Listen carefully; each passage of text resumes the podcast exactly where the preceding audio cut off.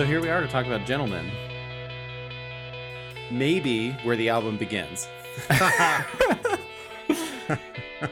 it certainly feels like a, a sort of a, a, a new beginning, just just in the experience of listening to this front to back. Yeah. We've just come through the, to use a term that they use much later, uh, we've just come through some sort of birth canal into this. uh, like, ah, boy. Yeah, the sonic experience of this track starting is is one of like opening up into a world. Like, Yes. there you are, right on the downbeat, and what a downbeat it is. Oh, yeah. That's, it's an amazing sound. It Uh, really is. Oh. and uh, and we haven't heard it yet. Like this, this is Yeah. uh, on this album. This is the the entrance of the tritone, Mhm. which is such an important interval for like any kind of like metal music. Like that's all Yep. over the place. It's just the bread and butter. Like this is just the thing you land on to make sure that people never feel comfortable while you're listening to it. Yep. Right. And I mean, Yep. and that's, I think that's such a good note uh, because, uh, no pun intended, because when, whenever I think about this song, I always think this is like the most post hardcore that Me Without You sounds. You Mm. know, like this Yeah. is very much the be- the beginning of the song is very much like in the scene in that moment uh, of that Mhm. time it's it's definitely i think if you were to ask people in 2002 what song hooked you into me without you i think a lot of them would say gentleman because it was it was so Without it, a it doubt. fit the scene so well compared to the rest of the record so from a from a musical standpoint what that opening sound is which has all the evocations of a, a genre and a style and a scene and a moment from a just a functional standpoint we have a tritone which is the, probably the least stable interval in you know in a 12 could you just quickly explain scale. what a tritone is steven Certainly, I can. So in a major scale, the fourth note is a D. I'm, I'm sorry, I'm starting on A, A major. A, B, C sharp, D, E, F sharp, G sharp, A. That note's not part of it. It's halfway between the fourth scale degree and the fifth scale degree. So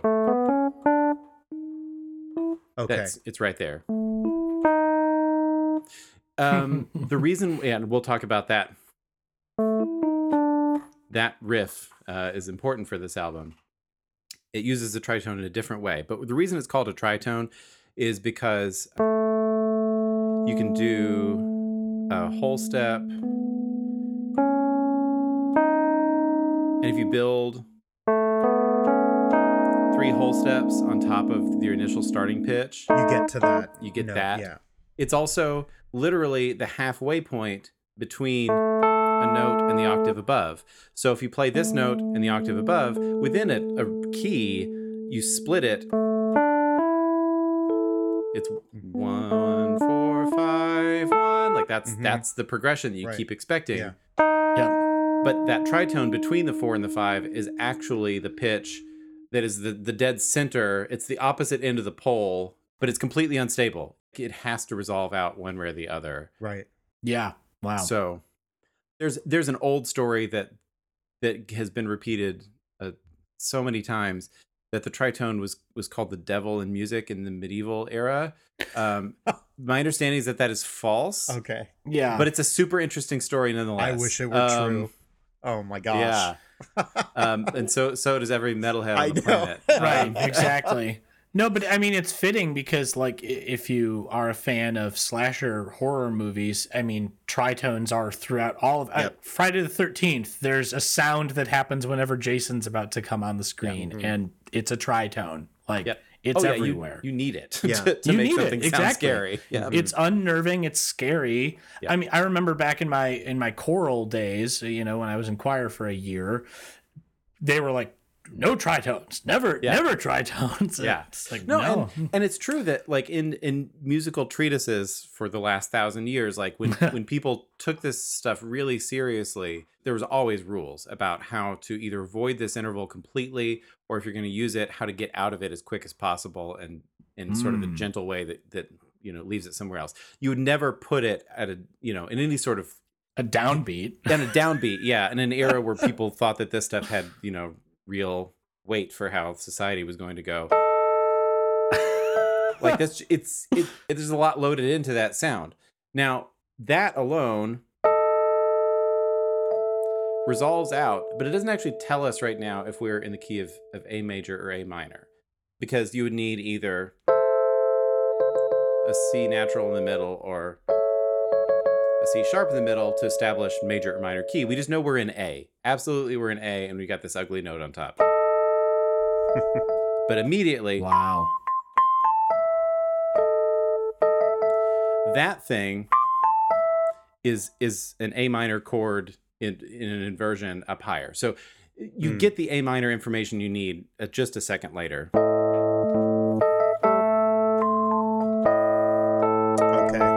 So Nice. So out of the gate, it's established we're in A minor. Here's the thing. We've just come out of this instrumental track A, which had these two things going on, which was this low bass part that's pulling you into B minor. Keep that in mind. Mm-hmm. So letter B, minor mode.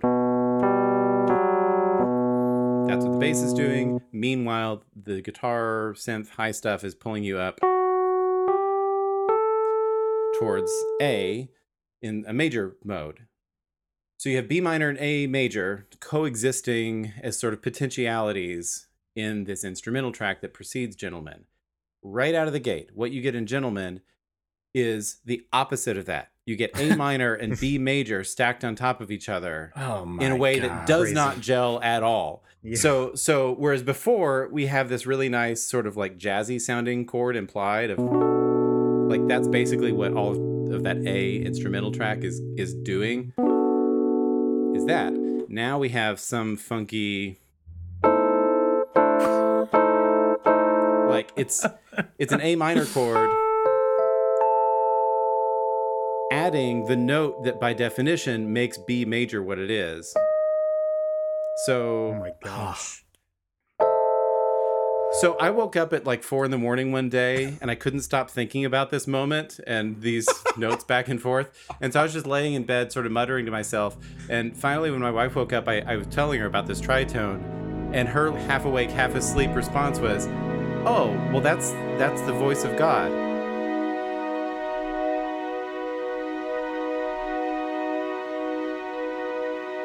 So that was her reading and like my like incoherent ramblings is that like Wow. is is that this invitation towards some kind of happy ethical life, the thing that makes B major B major, is sitting there right at the beginning, clashing against this A minor thing underneath it. Hmm.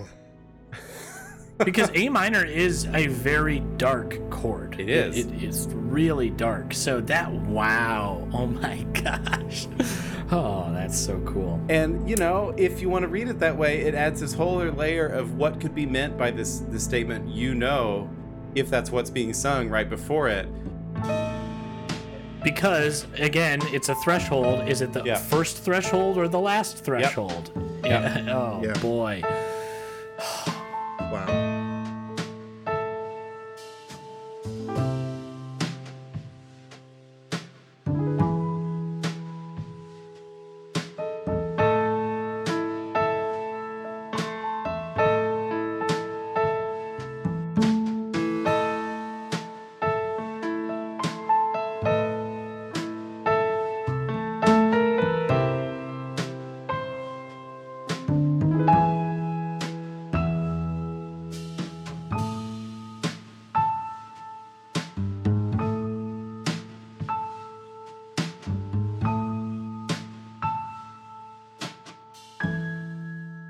Okay, so so we get that initial Mm-hmm. rip roaring, high energy, high Yep. octane feeling. I want to start two stepping to it. uh, clear clear the frickin' pit, people. Let's Yep. go. Yep. And then we get this driving drum beat. Yeah. Oh my gosh, what an incredible moment. Just hitting the drums so hard, so aggressively, Yeah. Leading into this more spoken word, half yell, Yep. half half spoken first verse. And I'm- is this the first song where we can really call it verse chorus verse chorus? I really think so. I think so. Yeah. Yeah. Mm-hmm. Yeah. The because they, it, there's a repeated structures. The chorus is by and large the same. You know, Yeah. Uh, lyrics change, but it's sung the same way and all of that. Yeah. yeah. No, I think this has a clear verse chorus structure, and that I think part of what makes this such a standout track on the album is that whatever else is going on, from a formal standpoint, it actually feels familiar. Like it has, it feels funny to call it a pop sensibility, but it has a Yeah, little bit of that, it does. right? Like it, I mean, compared to really the other tracks we've talked about, Yeah. it absolutely does. Yeah. yeah. Hundred percent. And I'm going to get out of the way and let you all talk about the lyrics real soon. But I just want to say the thing that happens after we get out of that riff repeating a few times, we're going to play the guessing game again. The note that repeats through the entirety of the verses. Anyone want to guess what note that is? It's B, Uh, no, in fact, it's A. It's A. but A, A major, not A. ma- Not, It's just or A. It's A, not it's, sharp no- or it's not flat. decorated with anything. There's no fifth. I mean, maybe it's a power chord with like Mhm. a light fifth in the middle. Okay. There's no major or minor. But it's like if if you want to establish that like these notes have some sort of symbolic communicative value, yeah. A is the most like insistent oppressive sound you can imagine on this track because it just keeps happening over and over again with, Mm. with no relief really. And there's literally no other music. It's it's you know, it's Aaron with his vocals. It's all three, you know, two guitars and bass, all just playing the note A, and then it's like driving drum beat on top of it. In in what uh, you know, I'll throw in one classical term here and then shut up. Uh, it's, it's an ostinato. It's just the Italian word for obstinate, but uh, it's it's served in a kind of a role through music history as a as a way just of creating this sense of insistence and and driving energy, and it's awesome. Gotcha.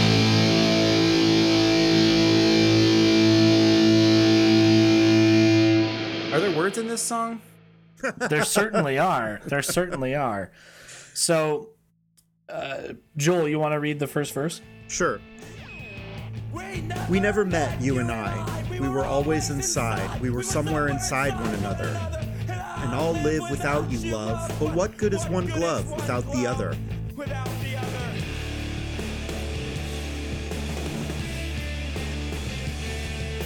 Still, you only ask about my leaving. Oh, but honey, I had no choice. So I call, and when you hear that heavy breathing, for that sound of your voice. Oh. They- yeah, so I'm tempted to try to just like make sense of this on its own terms, just to describe what's happening Yes. without thinking about it in the context of everything that we've already discussed in terms theory. of Yeah, I think that's good. Um, I think it, I think deserves that's the proper way to analyze the poetry is what is happening in front of us before we bring in the context of anything else. So yeah, that's I, I'm with you. Right. So I th- I mean I think that there's definitely well I'm about to just to to break what I to depart Just from what I just said. But there is a thematic similarity that I want to point out between Yep. what's going on here and uh, what's happening in Bullet to Binary with the reference to Rumi, right? So we were always inside. We were somewhere inside one another. Uh, I'll live without you, love. But what good is one glove without the other? That to me evokes the idea of uh, Rumi's poem, right? That Aaron is referencing at the beginning of Bullet to Binary, right? This idea, as we talked about in that episode, of things that are paired together that don't that are are just naturally together always, right? That don't belong apart, right? And Yep. in the context of Rumi's poem, it's intended to to be about you and God, right? Right? That Yes. um, that you don't schedule time to be with God. God is always with you, you know. But that's what I get from this idea of, you know, a- one glove without the other. Yeah, one glove is no good unless you're Michael Jackson or something, right?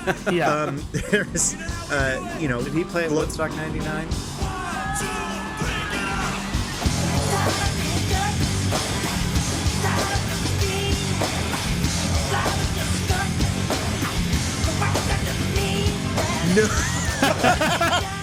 I don't think I don't believe so. Um, No, MJ was not there. Was Prince? No, Prince no, wasn't. I don't either. think so. um, but but yeah, I, I mean there there's a, a very similar sort of poetic uh, uh, analogy going on here um, that you find in Bullet to Binary, and so but I I do think that there are also important differences. Um, totally. But yeah, that that's that's kind of where I'm I'm at with the beginning of this. right? Yeah, at least up until that point, I'm with you. Now, the major difference comes from what Steven was just outlining for us. For me, is this sense of unrest coming from the tritone, as I Yeah. now know to call it, Mhm. leads me. So there's a beauty to the to the Rumi reference if you dig in and read that poem. Which go back and listen to that episode, folks, if you haven't. There's a, there's a beauty to this. God is always with you, or or a deep friendship even if you're not physically together, you're always together in in spirit. This is uh there's a there's a stalker element to this. There is this Mike Myers? Is this the killer from Scream? Like what's going on here, guys? Cuz Exactly. Thank you. Yeah. Well, yeah, and I mean, there. I, think I do think it's worth maybe comparing the first verse of Bullet to Binary to this Yeah. because you you do have the the some not not totally similar imagery, but I think a, a similar kind of sentiment, if that's maybe Hmm, not the right mhm. word, but the last half of that that first verse of Bullet to Binary, right? Let us be, let us be. Our closeness is such that wherever she rests her head in the softness underneath, she'll feel me and you'll feel me, right? And then Yeah. and gentleman, you have still you only ask about my leaving. Oh, but honey, I had no choice, so I call. And when you hear that heavy breathing for that sound of your voice, like there's this sense of like I'm, I'm going to be there Yeah. always.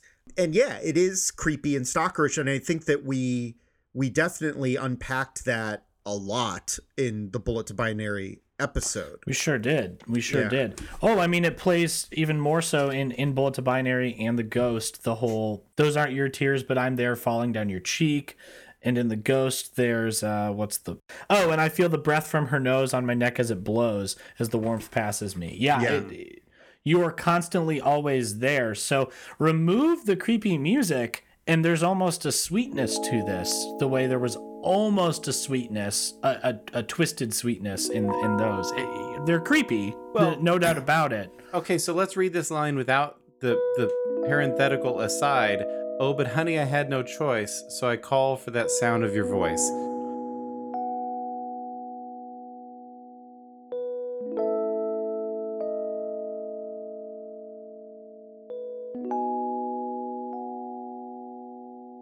That's a very different line than if you take out the heavy breathing on the other end of the phone. and when, and how he de- and how he delivers that line. it's the worst and when you hear that heavy, yeah, oh boy. Thank you, Aaron.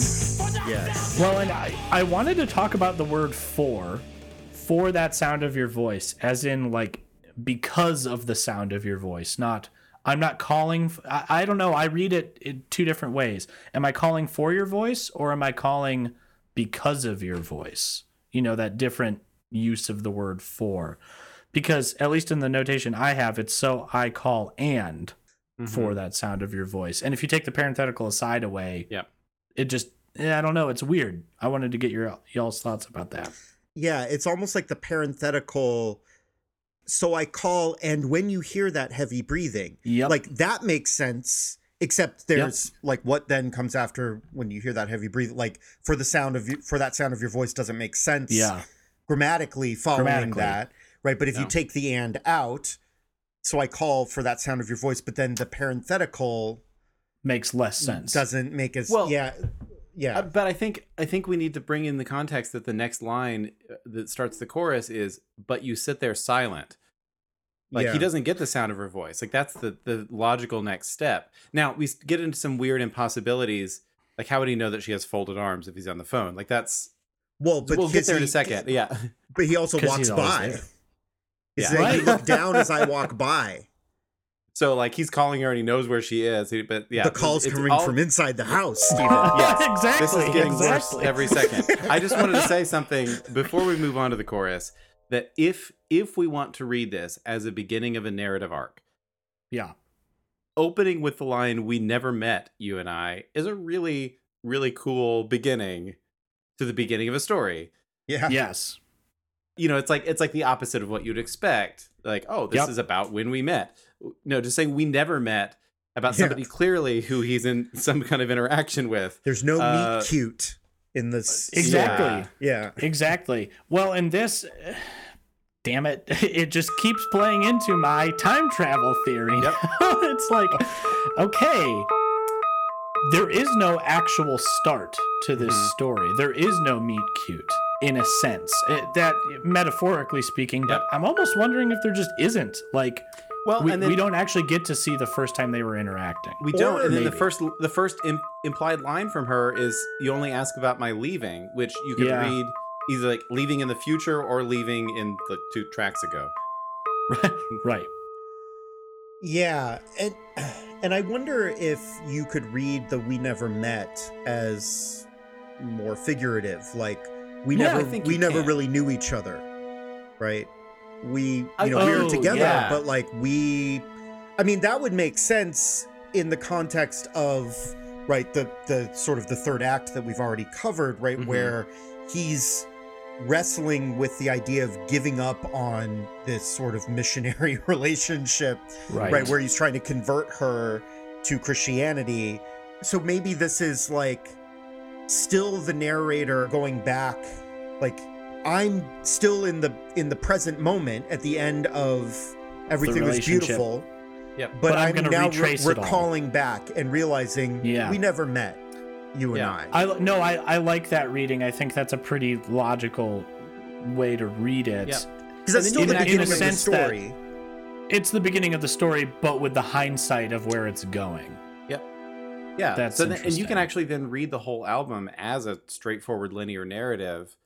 It's Yep. just that we're we're in the living present for four tracks, and then now we're just in a recollection for the remaining eight. yeah Which fits with the kind of postmodern writing that Aaron makes references to a lot of. Oh, like Oh, yeah. it- the character who might actually die at the end of a narrative. You know, I'm thinking of like Camus or something, right sure who is still writing. yeah still story. yeah still somehow telling you the story Yes, yeah despite having killed himself spoiler alert uh you know with the whole sun thing Right, yeah. in, in stranger yeah yeah um so however we want to choose to read this i think we need a little bit more data uh, from the rest of the Mhm. story to, to Sure. figure out which is probably the strongest reading but i'm loving all of it is there anything else that we want to parse oh but honey i had no choice to leave i had no Yeah. choice but to be with you i had you know like Yeah, I mean, it seems like it's a response to the you only ask about my leaving, yep and so I had no choice but to leave, which it throws a, a kind of a curve into like where okay, what point in the relationship are we visiting right now?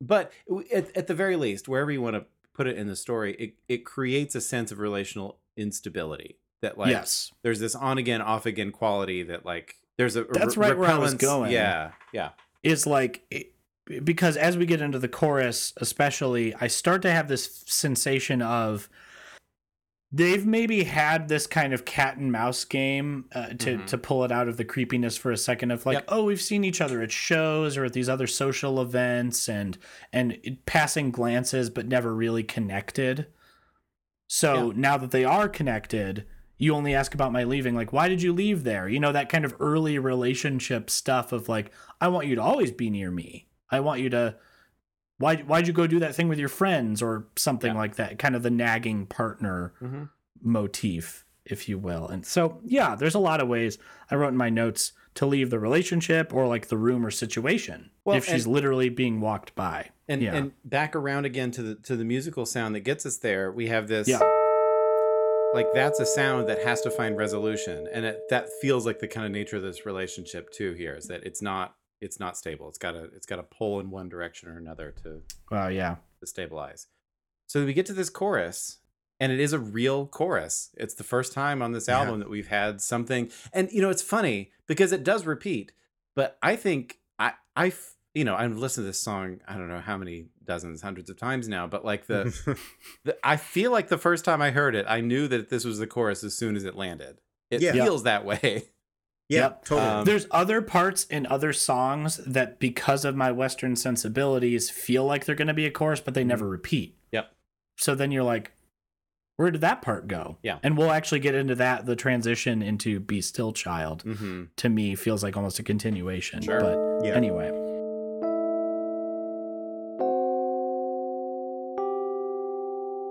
So I want I would say a quick thing about the music here, and then I'll I'll Yeah. let you all take over what all is going on in the words here. This is the first moment after that opening that we get a new musical idea that isn't just the note A repeated incessantly. um, and I actually think this is one of the loveliest musical phrases on the album. It's a it's a Mm. it's actually a four four phrase backdrop on top of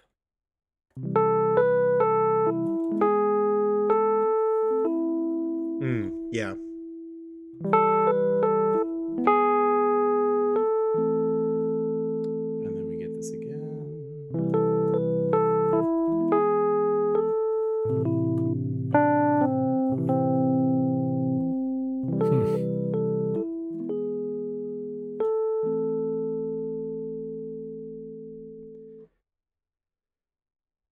So we're solidly in the key of A minor through all that.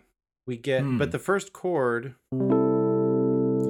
actually has a a, C natural in the bass, and so it kind of feels like a C chord, not an A chord. The details of that don't matter; they're closely related. But then we get this.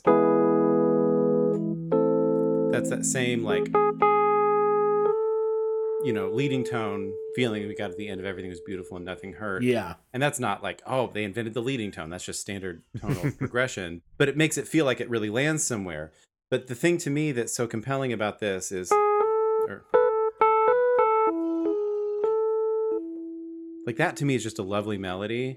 Then- but it's Yeah, this third it's phrase that gets me. Yeah.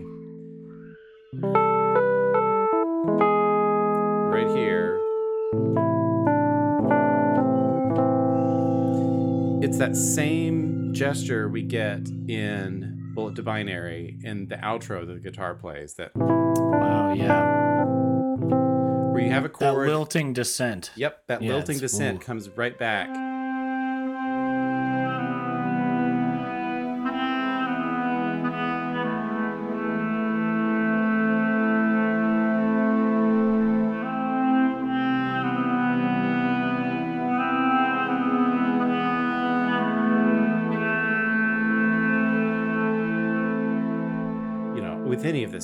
I'm not thinking the band is like, oh, we need to bring back that lilting descent right here in this chorus.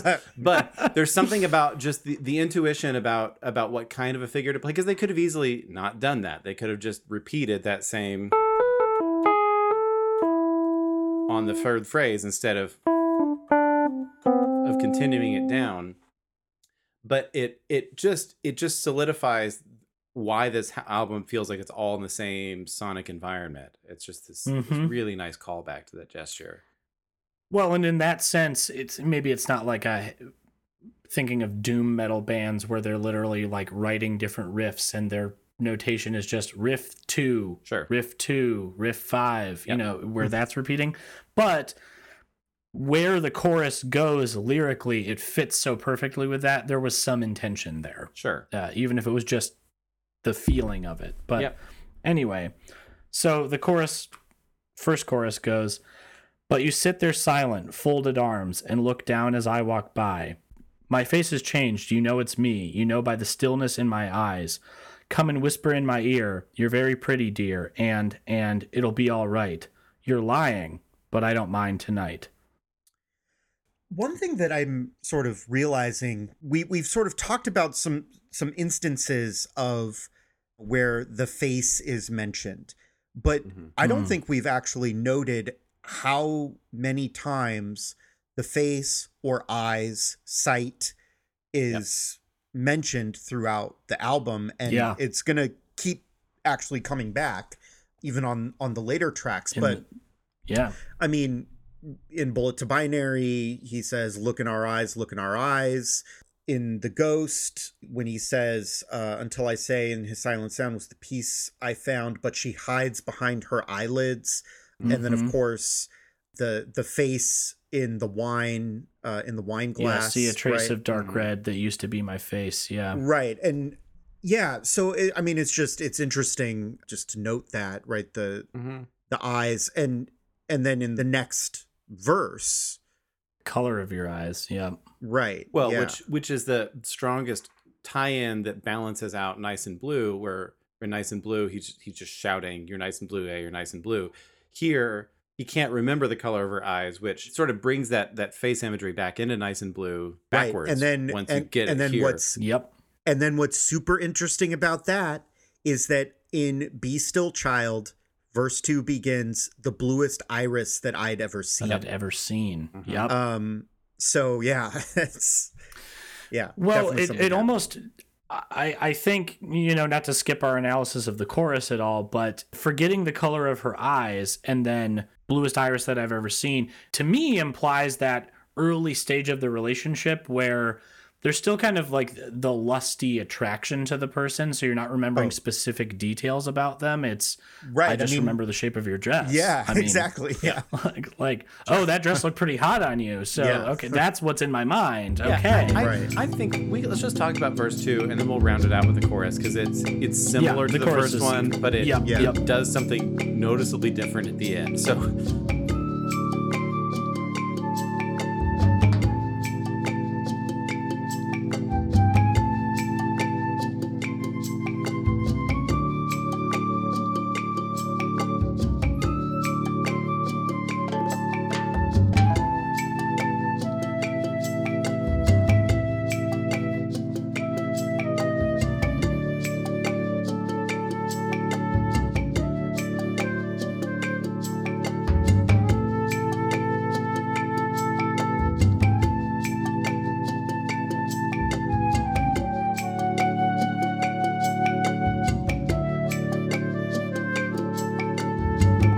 verse two, I I wonder, uh, and I wonder.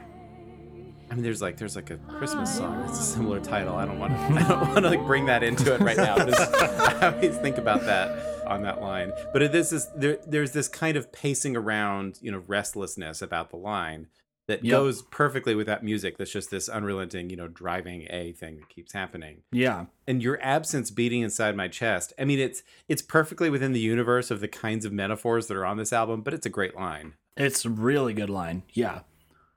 Quintessential emo, you know, hardcore. Eh, right. Just, yes. yeah. Very good. yeah.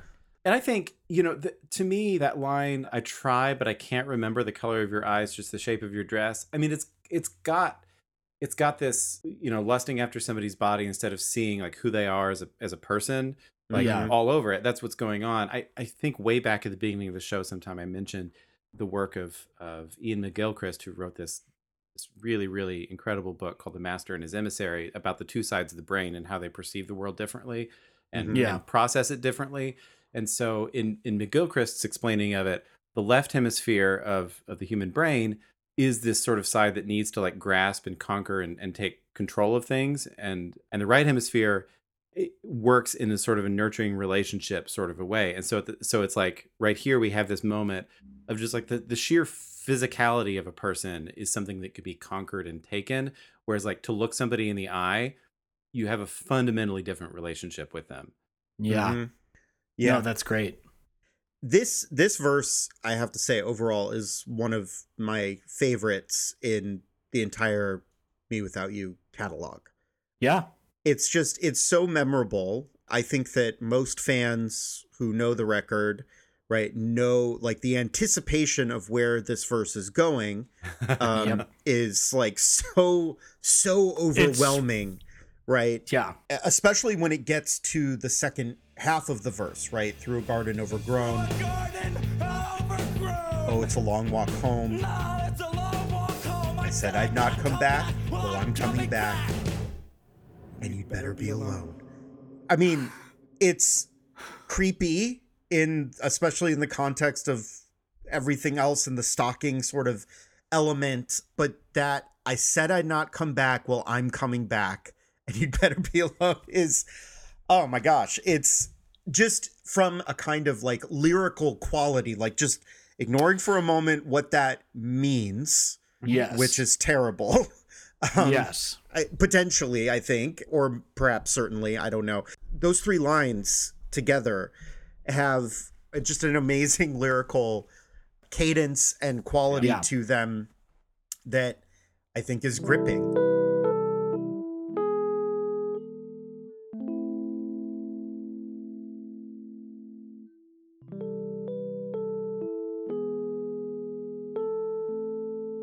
Oh, and the delivery is perfect too. yes It is. If you just imagine for a second that they had used that moment to like ramp up into a chorus and like the whole band was like building and getting louder and he just screams the line and you better be alone. It's a different song. different doesn't work. Different. Yeah. and not as good. Yeah, yeah, exactly. Yeah. There's this cliff that we're uh, eking up to in a quiet sense, and then you drop off into it, into this amazingness that is the chorus repetition. Yeah. yeah Oh man. But it's it's it's one of maybe two moments on the album where it's just his voice completely naked with no instrumentation behind it and it's just his natural speaking voice. And uh, it's it's stylized. He's he's, he's Yeah, working he's- it like he's an actor affecting it. here. Yeah. Yeah. Yes. Um, He's, yeah. Exactly. But it's not a scream, it's not a whisper. It's, you know, if you feel like all the special effects have been pulled off and you see this raw footage of somebody standing there for a second. Yeah. There's not even like a residual guitar tone. Like they completely muted the Yeah. guitar at that moment. Yeah. and and that relative silence with just leaving that line you'd better be alone bare makes the launch back into the chorus that much more powerful when it happens but you know this line isn't like it's it's an it's incredible it's maybe the like standout moment of this album really in terms of like if you want somebody to really get why this music works you need them to listen to this song and to hear the end of verse 2 yes yeah Yeah. yeah, totally Yeah. 100% agree That's right. fans have obviously picked up on that because I think for the last like decade, I don't know that Aaron has ever actually said this line at shows because he doesn't have I think to. he just walk. He just walks away from the mic. Yeah, and just everyone It's else like- says it. i'm pretty sure the first time i saw them in 2004 that he didn't say it I think he Yeah. the crowd like he may have never uttered these words other than the one time they recorded Yeah. it. Like in ever since, Yeah. like everyone else is just taking care of it for him. Yeah. Yeah. I I do think It's his rock star moment. He Yeah. could like point the mic at the crowd.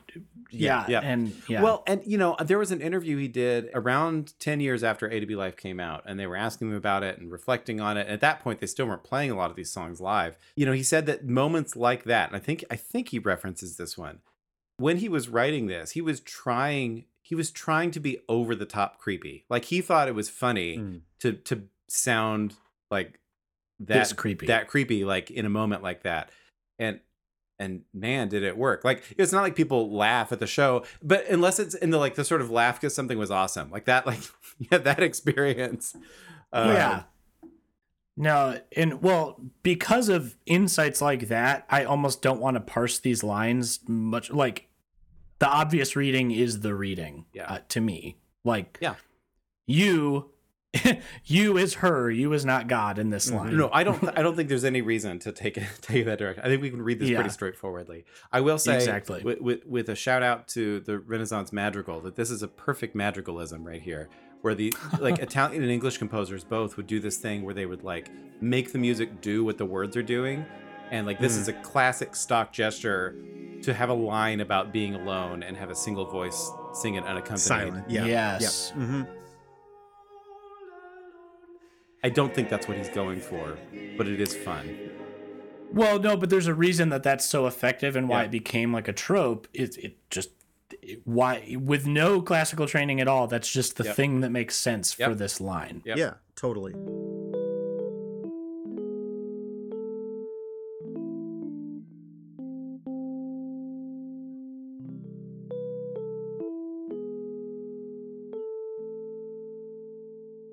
So, on to the last chorus, and we can kind of talk about both choruses at once. Um, Sit there silent, folded arms, and you smile as I walk by. My face has changed, but you know it's me. You know it's me. Come and whisper in my ear, my dear. My dear, it'll be all right. It'll be all right. It'll be all right. It'll be all Yeah. no, no. yeah. So so there's so the the difference between the two choruses is that the first one ends with "You're lying, but I don't mind tonight," which is also it's a great line. Whatever like It like is. however bad that implies like something is going in this relationship from a from an effective standpoint, man, Right. Yeah. it hits you. Oh, the theatricalness Yeah. of it. I mean, this song is the perfect example of like we don't have to defend liking this song. I No. think I think that's fair. Why do people like horror movies where Yeah. horrible, horrible things happen? It's not Right. because we're rooting for that to happen. It's Right. how effectively it's done. Yeah. This is like the quintessential art piece of this album because it makes you feel creeped out. Like it, mm-hmm. it is art at its finest because it is making you feel exactly what the artists intended, Yeah. which is to Yeah. be creeped out. Yeah. But I think So- I think those lines work as a kind of a parallel. Yep. That you're lying, but I don't mind tonight. And then when it gets around to the end, every time he says the words "It'll be all right," you believe him less. Yes. oh, he's saying it. he- He's, muttering saying it in to the wa- himself. exactly exactly he's it's like the uh, an abused person just like Yeah. continuing to repeat the things that keep them above water in the abusive relationship and then it descends into this one of the best recorded screams aaron ever does having just seen them recently again there's times where he just stops singing entirely unhinges his jaw and Yep. screams eh, like yep. probably more masterfully than I know anyone else to do. And Yep. there he is, right there, twenty Yeah. years ago. Yeah. Yeah. No, this is yeah. The last just sort of guttural just noise is is yeah, it's a great way to end the, the track. There's there's not really a better way to conclude the thought. Uh, but you know it at this point it comes even further unhinged not his jaw but the the sort of character um Mhm. than earlier. I feel like this is a, this is a parallel to the the phrase everything was beautiful and nothing hurt. We've already Yep. heard whatever you know the loaded implications from vonnegut that that has just as a statement everything was beautiful and nothing hurt you don't quite believe that he really thinks that's true in the same way that it'll be all right. But you know, but the tense matters here. If we're thinking that that gentleman is the beginning of a narrative, everything was beautiful and nothing hurt is the end of a narrative. If, Yeah. In that reading, everything was beautiful and nothing hurt is is entirely looking back, Mhm. and the line "it'll be all right" is entirely looking forward. Like he's hoping this can go somewhere. Yeah. If if someone knows their writing context more more in depth, I don't know what tense it is, but this is a future tense. It will be all right as Yeah, a it's future, tense. I don't know if it's if I don't know if it's future perfect or whatever, but um. No, I think it's Yeah. just simple future. And this was actually the line that queued up for me the the Slaughterhouse 5 theory because if the narrator knows where it's going and he lets out this guttural no at the end, there's hmm. this present character present narrator and and past person in the Yeah. moment Yeah. feeling like oh i wish i could do something i wish i could break through this Yeah. glass that i and and and fix this problem now like just end it now you know what are your regrets in life not ending that crappy relationship earlier like this is exactly that It- Yeah. oh man But if you read this as like somebody stuck in this this time cycle, I I actually really love that. That like it's almost like he says the words "it'll be all right," and because he has to because he's back in this loop again, and he's like Yep. he's trying to get out of saying it'll be all right because he knows it won't be, and and and words fail him, and he can just just make sound. Like I don't know. Yeah. all I- he can do is emote i mean Yeah. I, I really think that that reading holds more water than i thought it when i was writing this late at night Yeah. before doing Yeah. I, this I agree. I think it. I think it does. I mean, I, and even going back to the end of the first chorus where he says, "You're lying, but I don't mind tonight." Like it's almost like he's been here before, right? When he says, "I don't mind mm-hmm. tonight," like this time that I'm experiencing this, this time around the Oh. wheel I around don't. yeah I don't mind. Okay. Like I know you're This is- lying because I've Yeah. seen the how this ends. Yep. no uh, again But this back time, to the I don't mind it. I'm just gonna. it's uh, no it's to the, the so that works regardless of if you believe the time loop reading or not because this scene this this creepy scene has happened before in the relationship Yeah, clearly. right, So yes, either whether way, whether true. there's a repetition, yeah, Yeah. that's no, that's perfect. Well, that's and- exactly And it. I hadn't noticed this before. There's one other line that's different between the choruses. So come and whisper in my ear. So this is the chorus one. Come and whisper in my ear. You're very pretty, dear, and it'll be all right.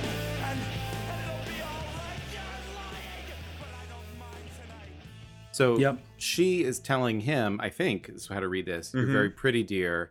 And then she says, it'll be all right. And so when he says you're lying, he's responding to her saying, it'll be all right. Right. Yeah. The second time around, come and whisper in my ear. All she gets to say is, my dear, my dear. The quote stops. And so it's not her saying it'll be all right. Right. So she says it the first It's time. him. So It's him. now it's almost like he's reflecting on her words, like either hoping they'll be true or just bitter because they aren't or something, right? Yeah. wow. wow. It this isn't an actual lyrical change, but I always think it's funny. Um I often I pay a lot of attention to lyrics, but I don't often read them. I like to interpret them myself and then read them Mhm. well after I know the song well.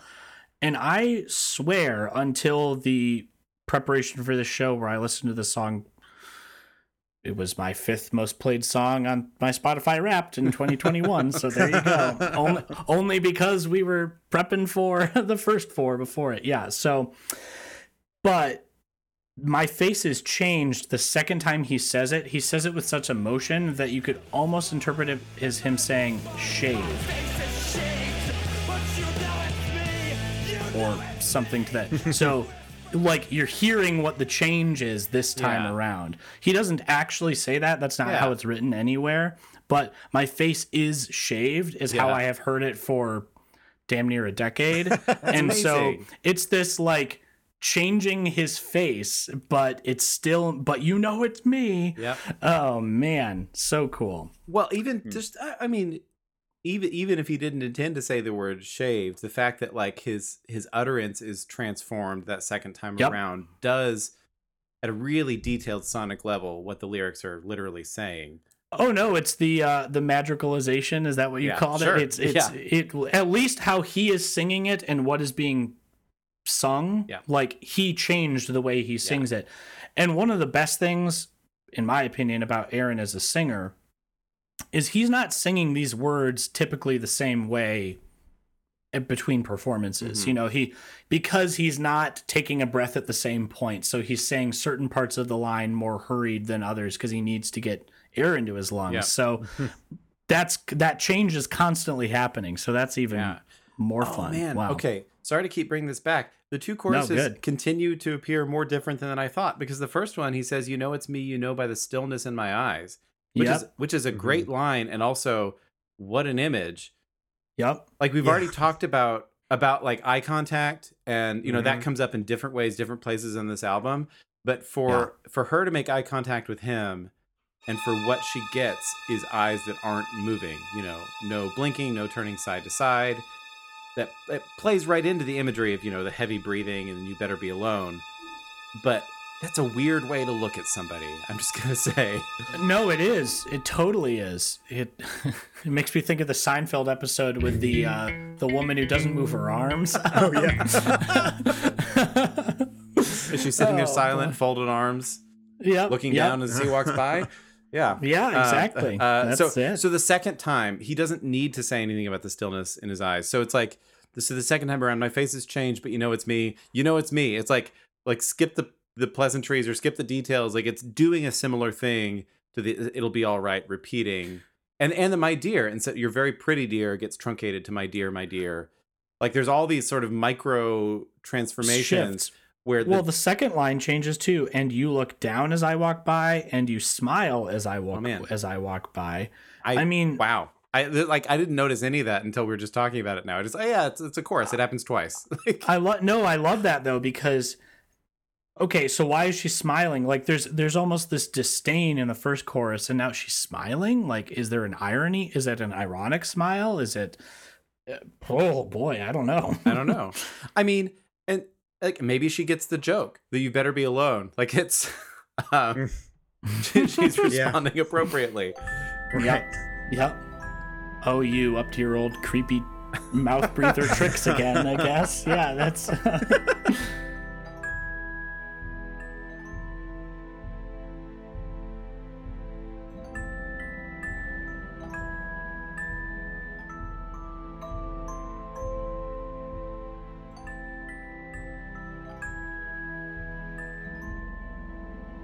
Do you have anything to say about the music as we exit, as You know- we transition to Be Still Child? I do, and and I'll talk more about how this song links with "Be Still Child" on that episode. But the ending of this song is a recap of the beginning, but the speed of it is ratcheted up. So instead of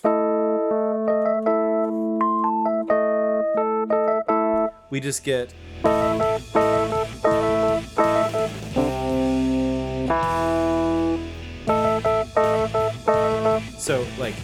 that that tritone resolving out to a perfect fifth happens twice as fast and it's more insistent and just keeps repeating it's like like the heart rate and like breathing rate has increased it's like Yep. the same experience but everything's just on hyperdrive um yep. and i don't think that Well, it you you played the Halloween theme earlier. Yeah. It, it's like that. It Yeah. feels even more that way now. Yep. Yeah. Yeah. Well, and even that the Halloween theme, you know, and I can I I I've never even seen that movie, but like I know I know that little riff, and, and I think in the the first episode, of Bullet to Binary, like there's something about that Bullet to Binary opening that Yep. feels very Yeah, much like right. that. Right. Um, and it's those same two notes. It's A and E at the beginning of Bullet to Binary, which is where Gentleman resolves. So Bullet to Binary starts.